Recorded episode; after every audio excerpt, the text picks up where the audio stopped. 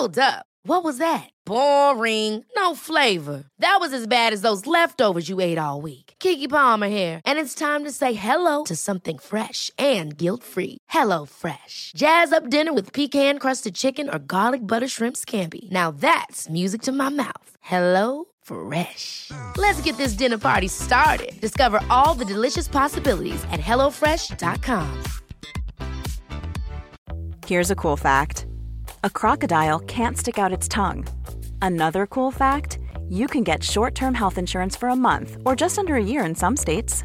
United Healthcare short term insurance plans are designed for people who are between jobs, coming off their parents' plan, or turning a side hustle into a full time gig. Underwritten by Golden Rule Insurance Company, they offer flexible, budget friendly coverage with access to a nationwide network of doctors and hospitals. Get more cool facts about United Healthcare short term plans at uh1.com.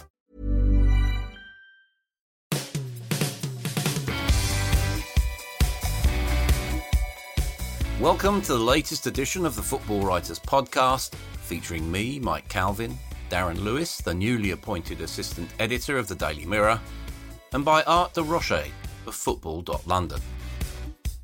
Gents, let's grasp the nettle straight away. I'm sure, like me, you fell in love with the game as a kid. Football has been good to us, personally and professionally.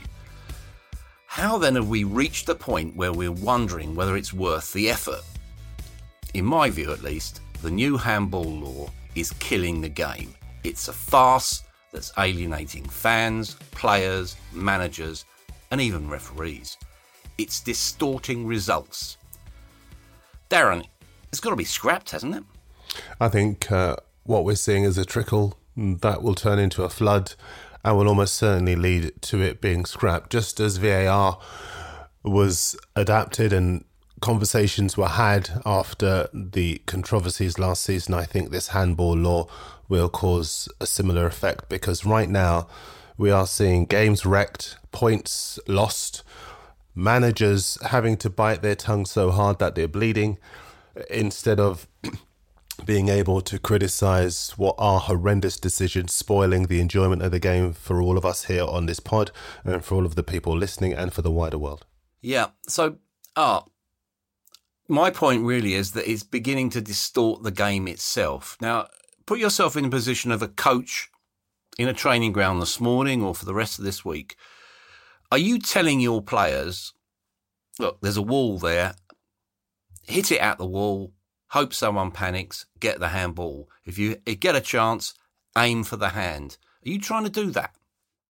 I don't think coaches will deliberately go and coach their players to do that. I think it'd be more of a subconscious thing in the players' minds to maybe try and aim for a hand. I think when you look at the Joel Ward incident, for instance, his hand is, I don't know what else he can do with his hand, and it, the ball's just happened to hit and it's resulted in a penalty. So I think players will uh, catch on to that the same way they kind of did with diving in a way, and that's probably going to have an effect on the game in the in the short term anyway. I think in terms of the bigger picture, the way it kind of changes the game as well is if you look at rugby a few years ago, with the way they changed their tackling laws, so people were forced to tackle a bit uh, lower. That led to more um, high tackles being given as uh, fouls, and the way that changed the coaching of the game also meant that players who were already professionals were having to relearn the game, and I don't think that's something that should be forced upon players who are maybe halfway through their careers already and they've got to learn a completely well not completely different way to play but they've got to adapt to changes where it's not natural to them or it's not something that should be in the game for a long term basis. Mm, I think we've got to call out David Elleray on this, Darren you know, okay, maybe going over the top to calling him an enemy of football because I'm sure he's he's got the right motives behind him. But he and his committee at IFAB have been tinkering with the laws for too long, mm. and you know what people are looking for is is consistency and probably simplicity. Is a quote from Roy Hodgson, and I like your comments on this, please. Mm. Roy said, "For me, handball's a very simple rule." When you deliberately handle it to stop a goal being scored or to get an advantage, it's handball. And when the ball hits you and you can do nothing about it, it's not handball. That's not rocket science, is it? Not in the slightest.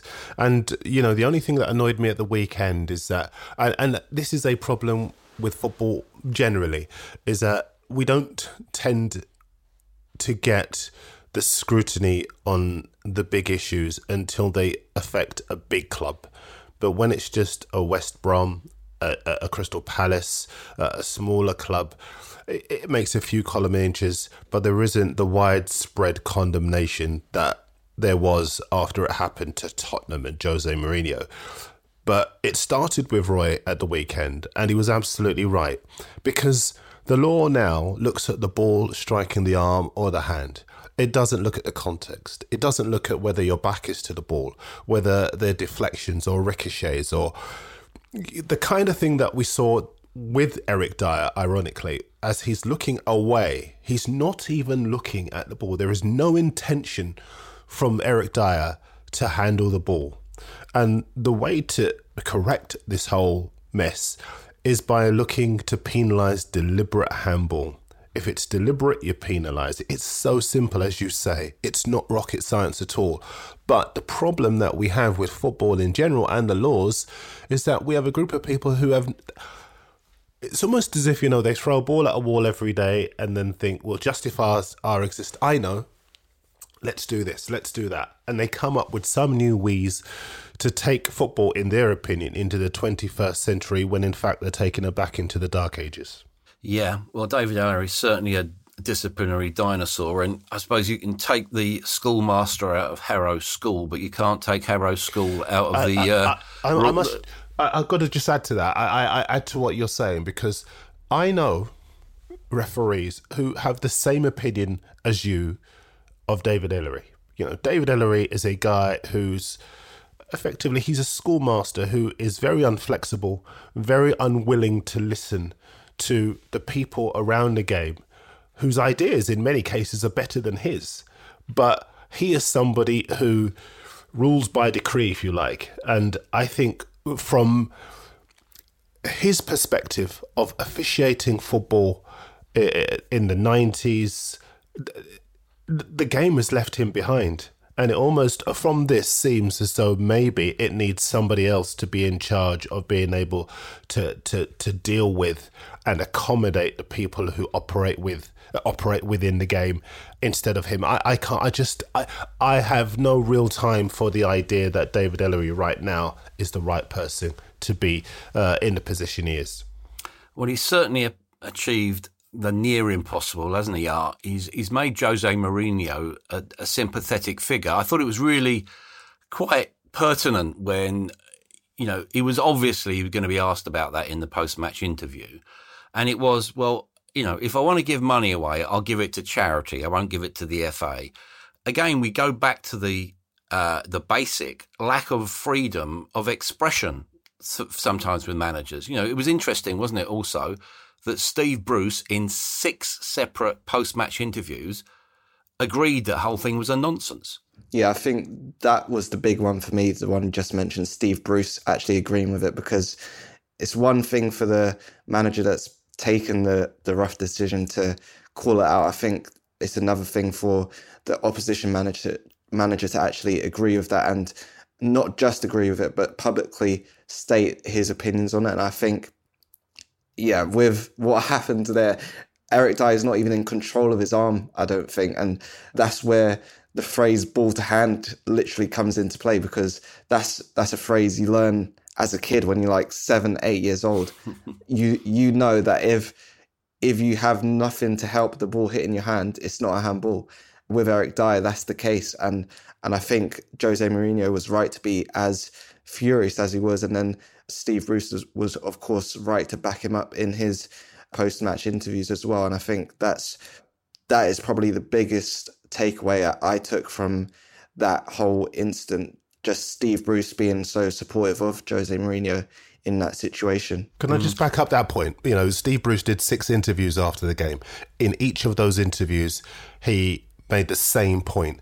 And it was quite key, Mike, because it could happen to Spurs today. It could happen to Arsenal tomorrow. It could happen to Man United today. It could happen to Man City tomorrow.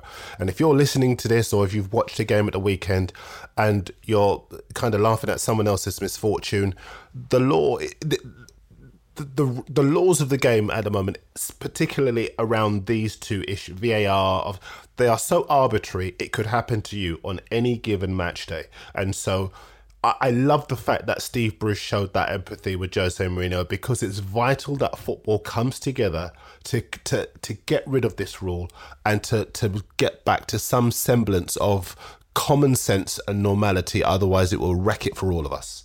Yeah, here, here.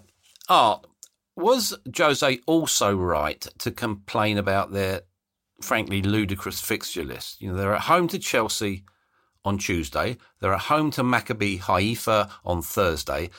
And, well, oh, there's a little matter of a Premier League match at Man United on Sunday. You know, we've already got to the stage where there was an injury substitution with uh, Son yesterday.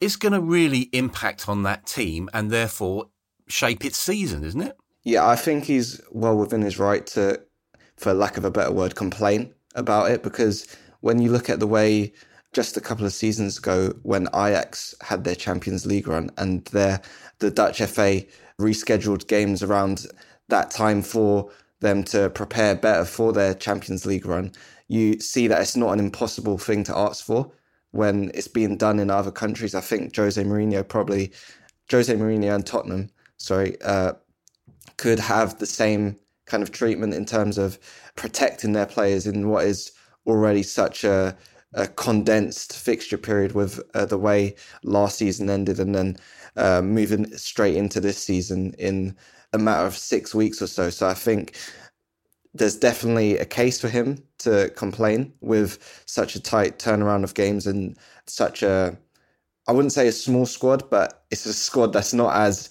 uh, in depth as others, and that's where possibly, if you're arguing against it, is where Tottenham maybe could have prepared a little better for this season with uh, a few more bodies in uh, in from the transfer window. But then again, it's the players that Jose Mourinho trusts, and to protect them in the best way possible, I think he has a right to to demand a bit more protection protection from his own FA. Mm, yeah, agree with that. And I think we should also expect Daniel Levy to come up with his usual last minute supermarket sweep in the next few days.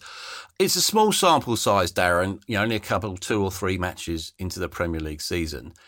But let's look at it. Chelsea, they drew at the weekend. Manchester United, they won thanks to, you know, a frankly ludicrous scenario. Manchester City lost badly to Leicester. Okay, it's early, but is it clear that there are fundamental problems at all those three big clubs? Well, with Manchester City, I'll, I'll start with them because I remember I may have come onto your show when we were talking about the potential of Messi coming to this country.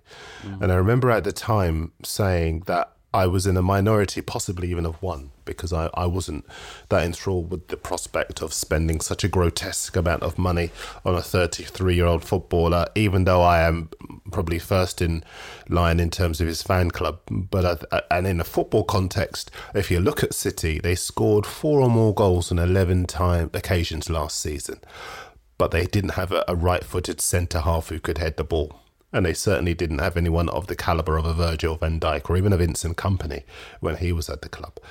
And clearly there are other issues as well because some of their players are self-isolating, a couple are injured.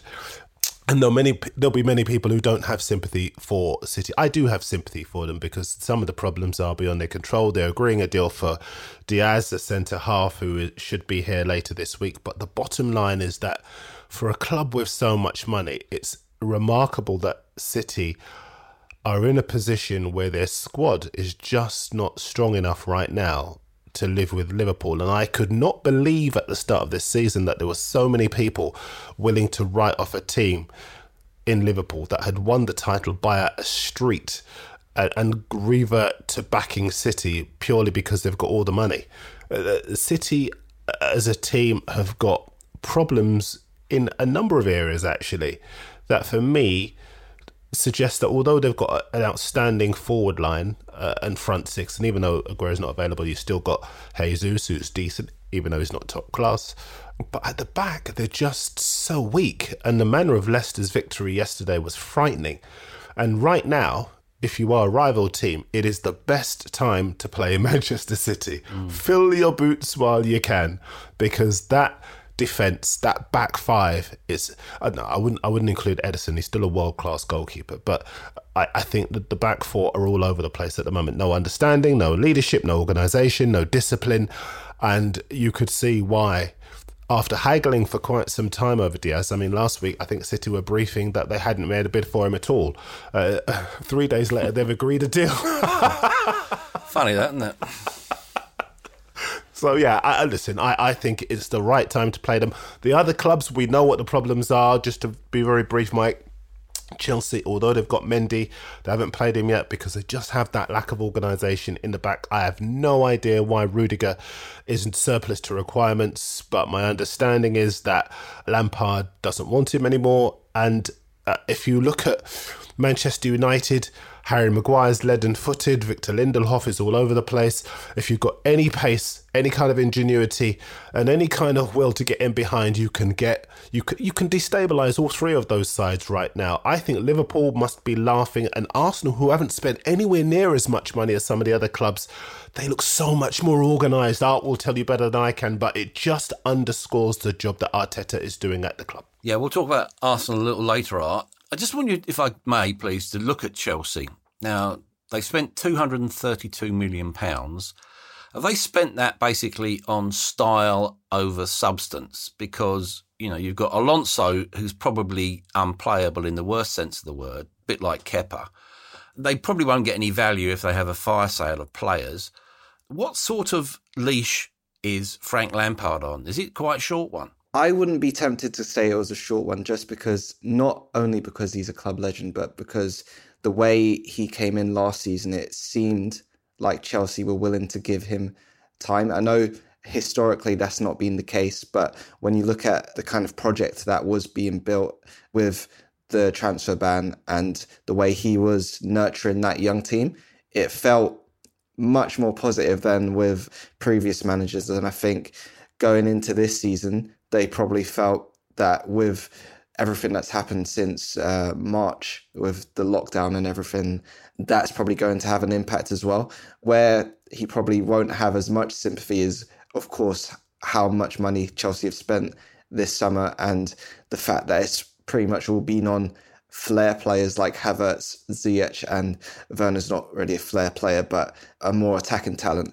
So when you're looking at their recruitment, it's not been totally in positions where they've needed to recruit. Yes, they've brought in Mendy for the goalkeeping position, but then you, you've still got to look at centre back. Yes, Thiago Silva's in, but it's a 36 year old. It's a 36 year old uh, centre back. It's not. It's not going to be a player you're going to rely on for an entire season, even if he does bring more quality in terms of experience and uh, leadership in that area. I think that's probably a signing that's going to be one where he he's more of a off pitch influence than an on pitch one. So yeah, I think that's where Lampard's probably going to have most of his questions to answer. But I don't think Chelsea should cut their losses with him as soon as they can. I think with anyone, he's probably the man to trust a little more than they have done with previous managers uh, not solely because of his time at the club as a player, but because last season he did manage to get them in the Champions League, which I don't think many people would have predicted at the start of that season. So I think he's proven in some ways that he can push this Chelsea side forward. And with the challenges that have come with this post COVID, well, not post COVID totally yet, but um, post lockdown, I'd say, era, he should be given a bit more of a chance to continue to prove himself. Yeah, I suppose he's no longer protected by the feel good factor of having giving you know giving academy uh, kids their their heads.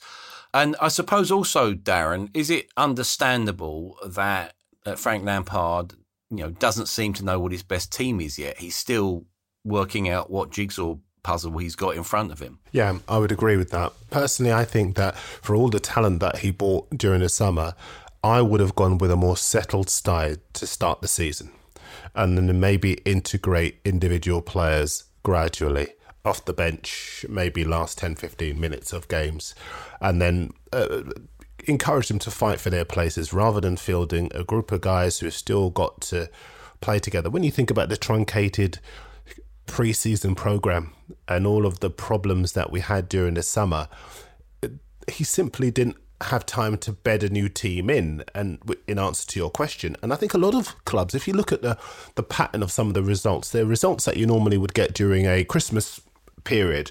You know they they're, they're this results that scream uh, players not fit tired legs all that sort of thing.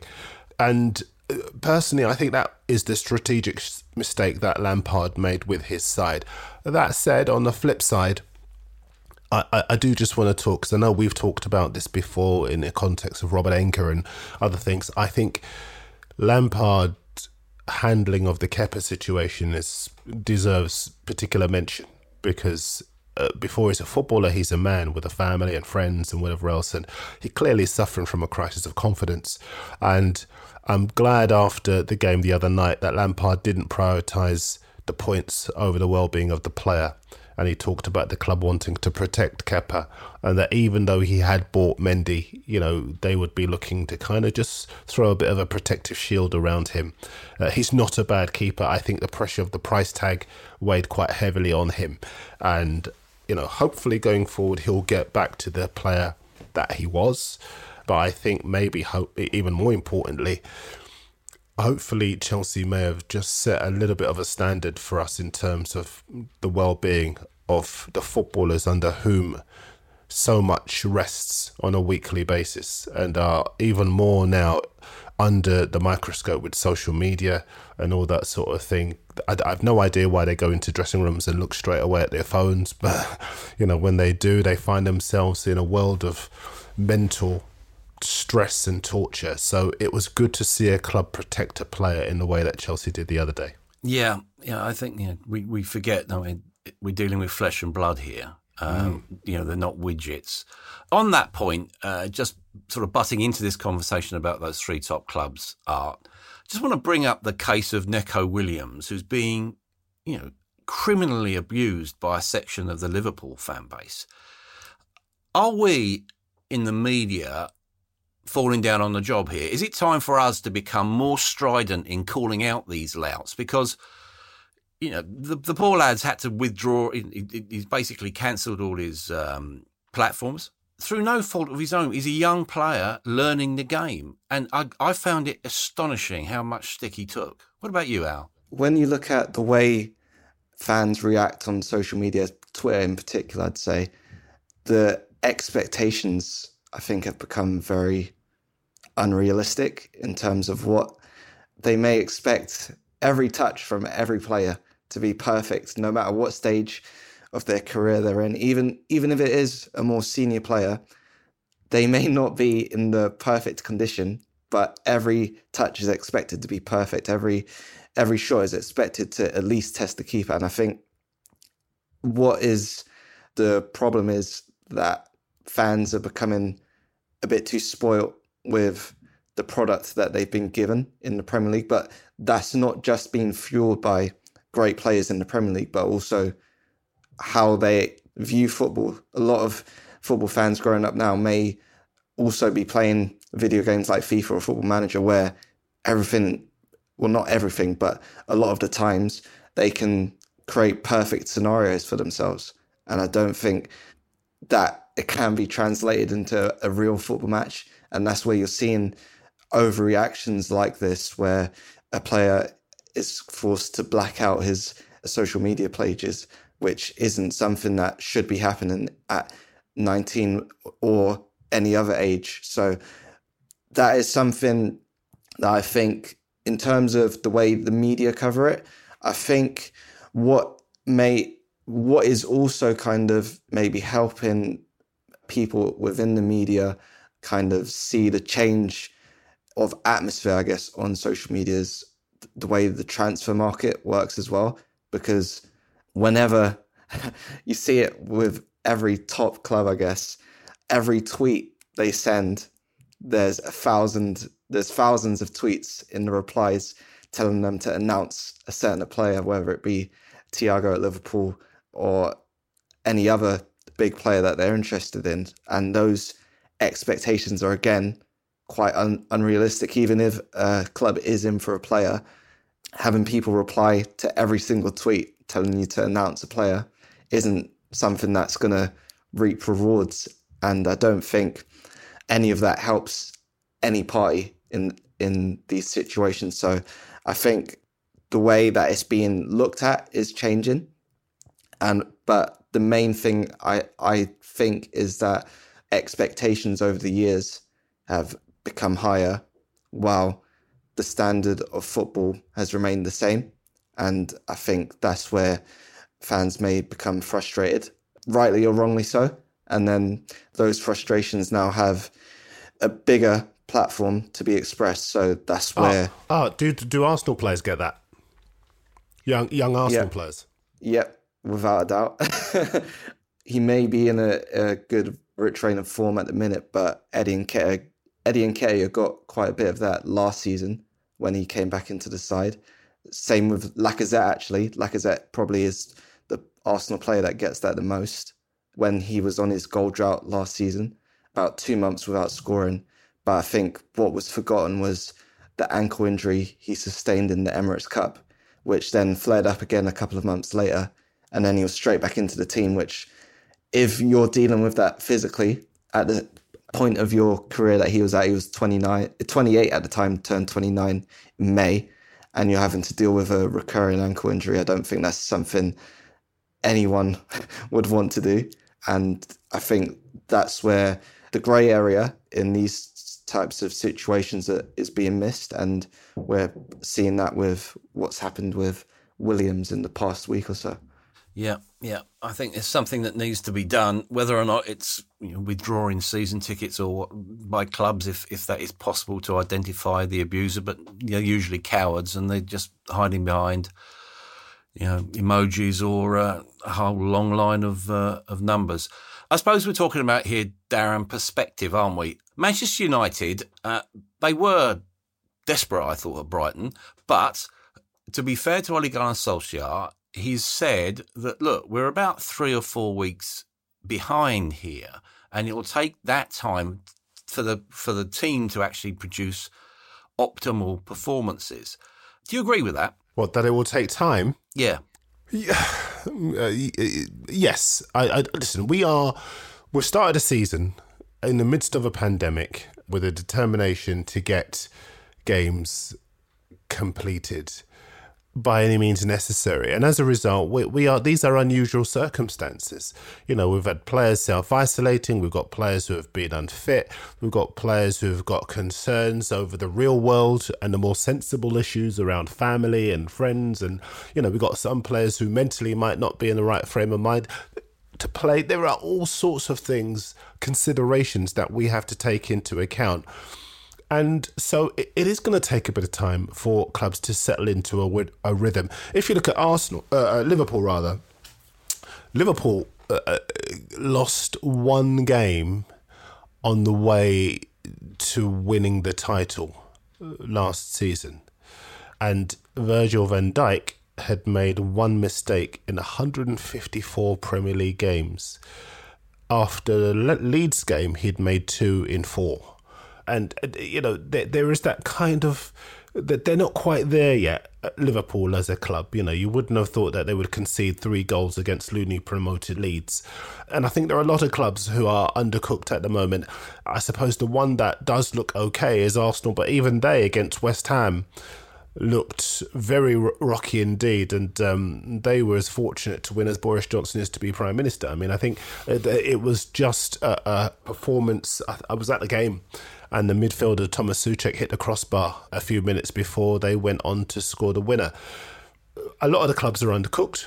I think that this is going to be a pattern that continues, maybe even beyond the international break, because you know, players having not been undercooked are going to have those demands placed on them again. And this is what Pep Guardiola was talking about the other day when he said, look, players aren't fit, players are suffering, and then they're going to be called up by their countries. And the problem that we have in a wider context is that everybody defends their position. The Premier League, the FA, the FAs of the countries all around the, all around the world.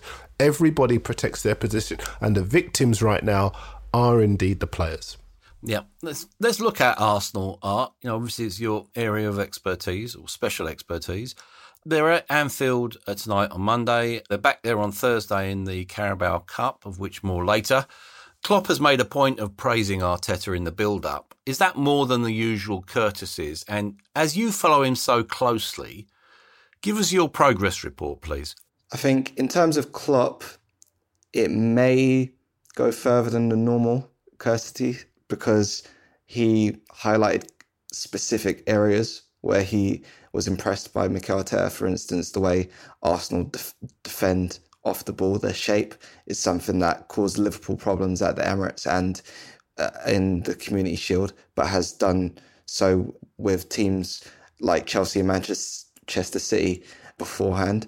In terms of a progress report, I'd say steady progress is being made by Mikel Arteta so far this season because when you look at um, the way Arsenal returned to football after the restart, even though the move to the back three was uh, very key to their progress in the FA Cup and, of course, since what's happened beyond then, I think the way he's dealt with squad management in games has improved because when you look at those games before uh, the end of last season, substitutions was an area where he was maybe struggling a bit more than uh, most with having to deal with the timings and stuff like that. But with with it being reduced back to three substitutes in the game, I think uh, one thing he's done particularly well is make his players want to impress him. So we we've seen that with the way Nicolas Pepe has played, even though his only start has come in the Carabao Cup. When he's played in the Premier League,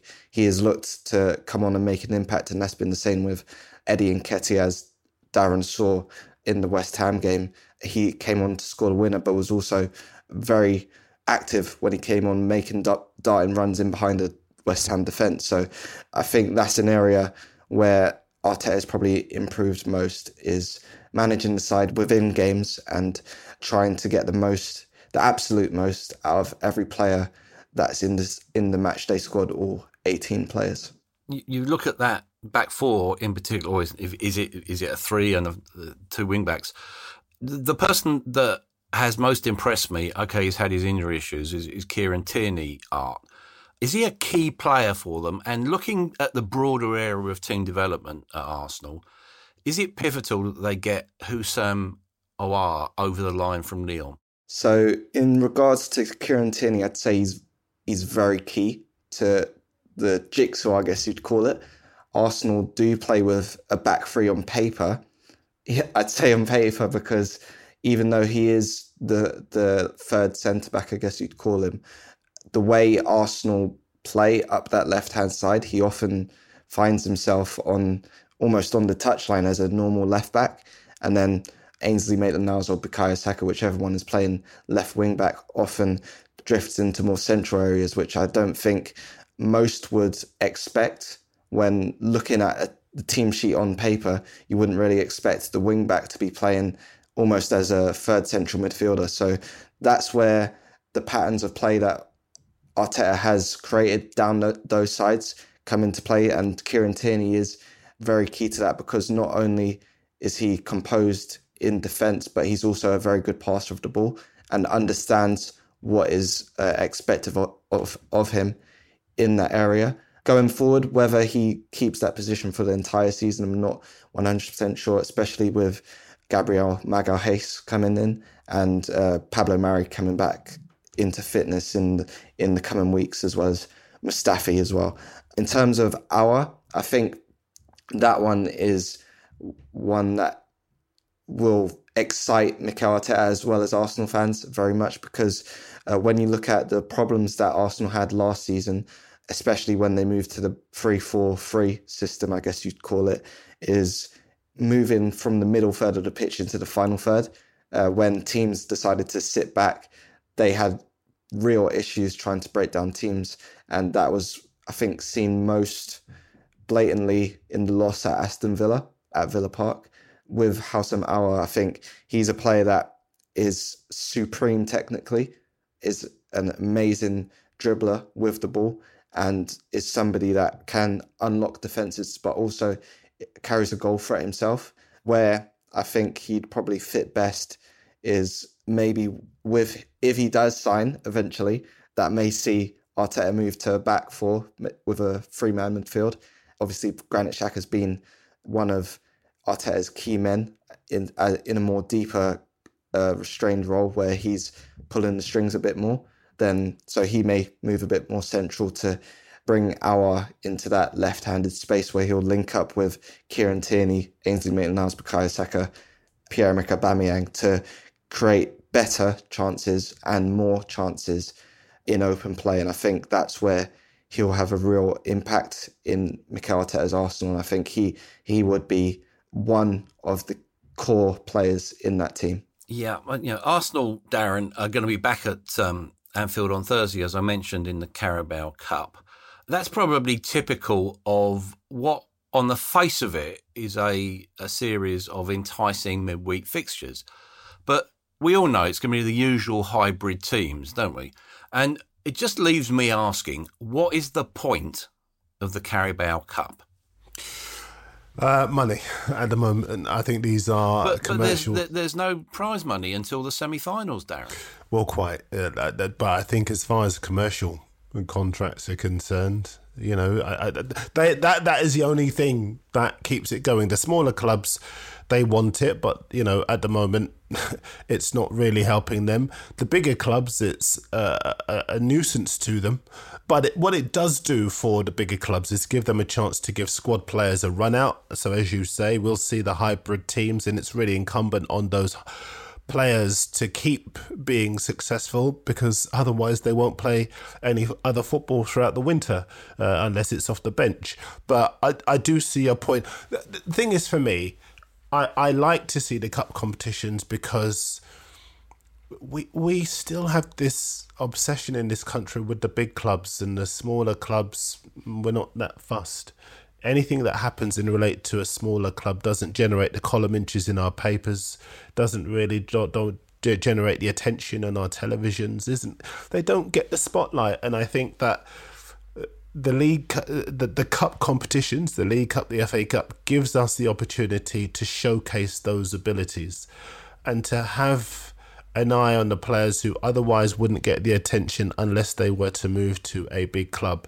And I think you know, it speaks to a wider conversation about the current crisis in the lower leagues that just isn't getting the, the attention, the scrutiny that it demands, not just in relation to the money, but also the coronavirus situation down there with clubs sort of walking around. Listen, if it were not for Spurs, Mike, paying for Leyton Orient to have their coronavirus tests, we would not know, we would not have known that up to 17 players had tested positive for the virus putting at risk the three teams that they'd played previously, putting at risk Spurs. David Sullivan, I know he's you're no fan, Mike, so just hold your horses for a second.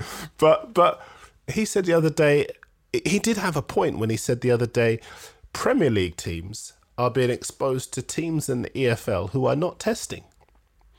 And the EFL doesn't have a mandatory testing program.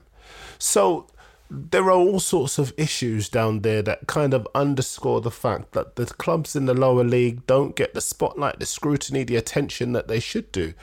And if we get rid of the cup competitions, that's another step towards suggesting, on the one hand, that we care about them, but actually, on the other hand, basically pushing them a little bit further away into the darkness.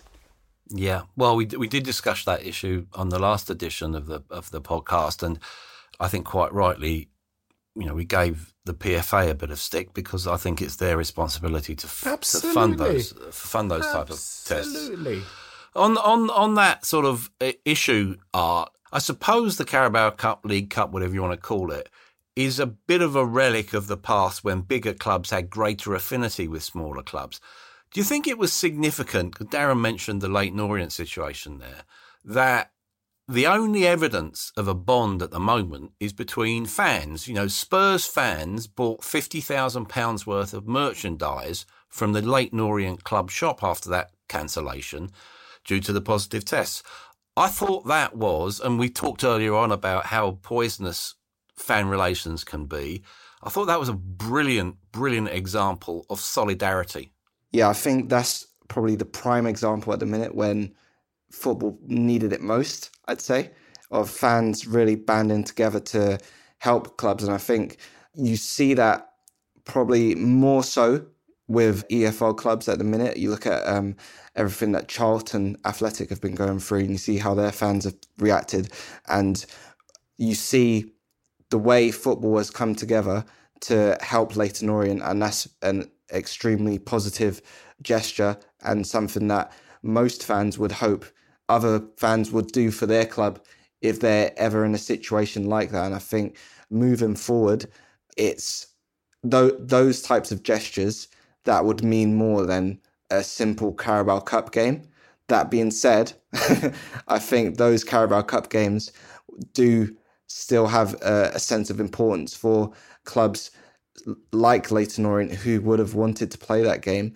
And then, if, of course, if they would have been able to, and then have the chance to play against the bigger sides. You see that in, yes, the League Cup, but also the FA Cup more often. I think the biggest example in the League Cup recently has probably been Bradford City getting, getting to the final against Swansea in 2013. And those are moments where, yes, it's kind of like, wow, that happened. And it's something for these clubs to look to, to aspire to, and have uh, a real kind of have real evidence that they can, on any given day, beat any other club. And I think that's oh, something. Oh, oh, sorry. Yeah. Did, did Wigan beat? What, what year was it that Wigan beat Man City? Uh, that was 2013 in the FA Cup. The FA Cup. I remember the only time I was more shocked was when I found out that Sven Göran Eriksson was dating Ulrika Jonsson.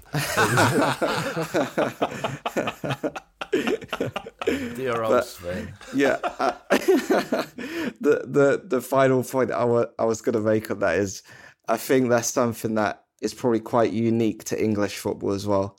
The fact that teams across four divisions can have a, a real chance to meet each other and try to do their best to beat each other as well. So that's the final little point I was going to say on that. mm, mm. I suppose, Darren, what we're looking at here is the viability of a of, of the pyramid that we've all grown up with. I know that's a massive issue, and probably we haven't got enough time to talk about it in too much depth. But are we now at the stage where English football has to work out for itself where it wants to go. Yes, in a word, I, I think Ollie Holt's column yesterday, Sunday, in the Mail on Sunday, required reading because he makes the point that English football is only as strong as its weakest link.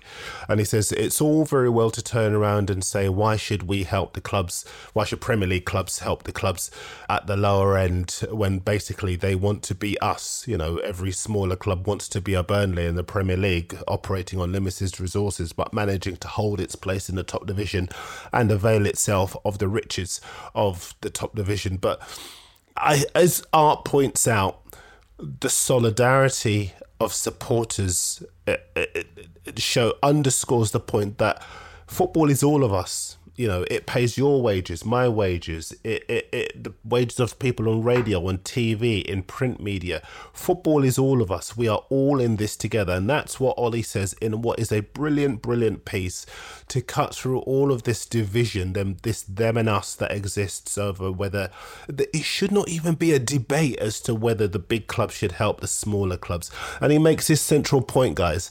He says this what is really naive rather than the idea that we're all in this together is the is the idea that clubs can go and spend 30 40 50 million pounds even talk about 100 million pounds on a Jadon Sancho and then go to the government with a straight face and say they haven't got enough money to bail out the clubs in the lower divisions.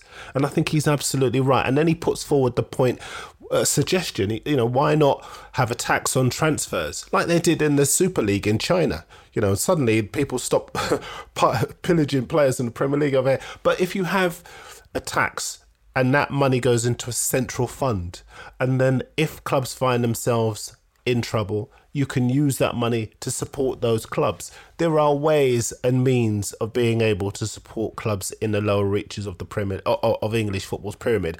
But if we don't, we are going to find that we don't have a game to enjoy because we don't have the players that can progress from the lower leagues up to the top division and we don't have the communities because they will be wrecked. Those local economies will be wrecked. You know there are all sorts of elements to this that people don't consider. It's a brilliant brilliant piece by ollie holt required reading for me. One other thing i wanted to mention on that kind of subject is premier league clubs don't really find it an issue when they need their young players to get minutes, so they send so they send them to League One, League Two, Championship clubs, and that's something as well that I think probably needed to be highlighted really quickly.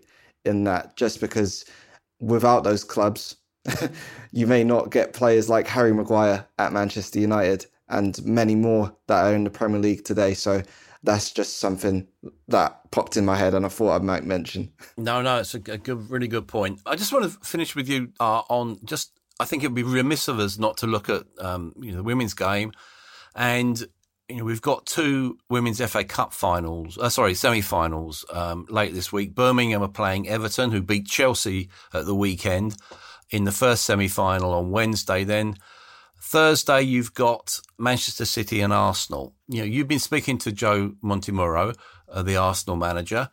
Give us a flavour of the task facing Arsenal in that game and the way that the women's game is probably changing. You know, there's been a bit of an arms race with players coming in from the States, hasn't there? Where are Arsenal placed in all that? So I'll tackle where Arsenal placed in all the transfer stuff first. I think what was key for them rather than trying to attract all the big names was sorting out the specific needs their squad had. So a lot of that came with tactical flexibility for Joe Montemurro. So that came with the uh, signing of uh, Noëlle Maritz, for instance, uh, right back, but that then gives the opportunity for Lisa Evans, who's a winger by trade who's been playing right back for the past couple of seasons to move further forward, and she actually scored a hat trick against Tottenham in that in that quarter final for Arsenal women. And then you've got other players like um, Malin Gut who comes in to the holding midfield area. So they're not superstar names, but they're players that will help, I guess, funnel the progression for Joe Montemurro and Arsenal in terms of where the women's game stands with the FA Cup happening. That was something Joe Montemurro said was very important message for the FA to send to show that they care about the quality of products that they have to enough to to actually finish it and bring a completion to it. It, it despite what has happened in the current climate, I guess you'd call it. So finishing the FA Cup, which I think for most people in England grown up anyway in the past maybe 20 years, probably more, that was the key game of women's football for most on TV, I'd say, mm. at the end of the season. And I think that's something that people may have missed out on if the FA Cup wasn't continued. And um, with that does come, of course, extra fixtures, but that's why recruitment is so important for these teams and um, building their squads is going to play into that in these next couple of weeks with the with such a quick turnaround between the quarterfinals, semi-finals, and then the final as well to kind of weave in between the league campaign as well. Yeah, I think well the women's game is developing a pace and you know, I think it's a watch this space scenario. I'm, I'm certainly one of us to to follow uh, the women's game very closely. Pulling it all together, Darren, our, our thoughts for the day. Let's start with you, please, Darren. Uh, my thought for today is going to continue along the lines of the smaller clubs. Let's not forget them in the midst of this pandemic. The easiest thing in the world to do would be to follow the party line and suggest that the Premier League are already doing what they can while people lose their jobs and their livelihoods.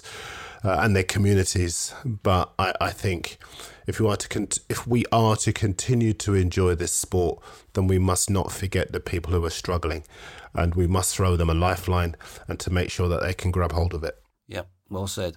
Art. For me, I think the way the social media landscape has changed the expectations of football fans is something that probably needs to be highlighted a bit more often, not just by other people, but maybe myself as well. But with that, I think it's something that most people are seeing, but just maybe brush it aside. And maybe it's something that we shouldn't be brushing aside and should be paying more attention to in the in in the future. Yeah. Well, I'm going to end with a heartfelt message. It's directed at Marcus Rashford. Nice goal at Brighton, but please, Marcus, whatever you do, don't stick to football. You're a compelling voice, a credit to your family. You understand the power of your platform, and you've got a rare grasp of humanity. Now, the politicians might try to patronise you, the trolls will definitely try to torment you, but you've got right on your side. And I've never known a sportsman make such a huge social impact. Your FareShare campaign is distributing more than four and a quarter million meals to the vulnerable. What does that mean? Well, it's to your credit, Marcus, that you sum it up vividly and unforgettably. I want to share what you said on Friday. I sat and listened while the mum of three who's worked her entire life, sobbed her heart out to me today. She's lost her job during COVID and has no idea how she's going to feed her children.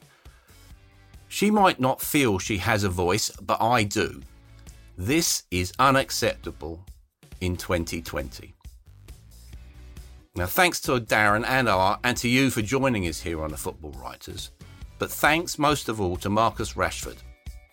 He's a hero.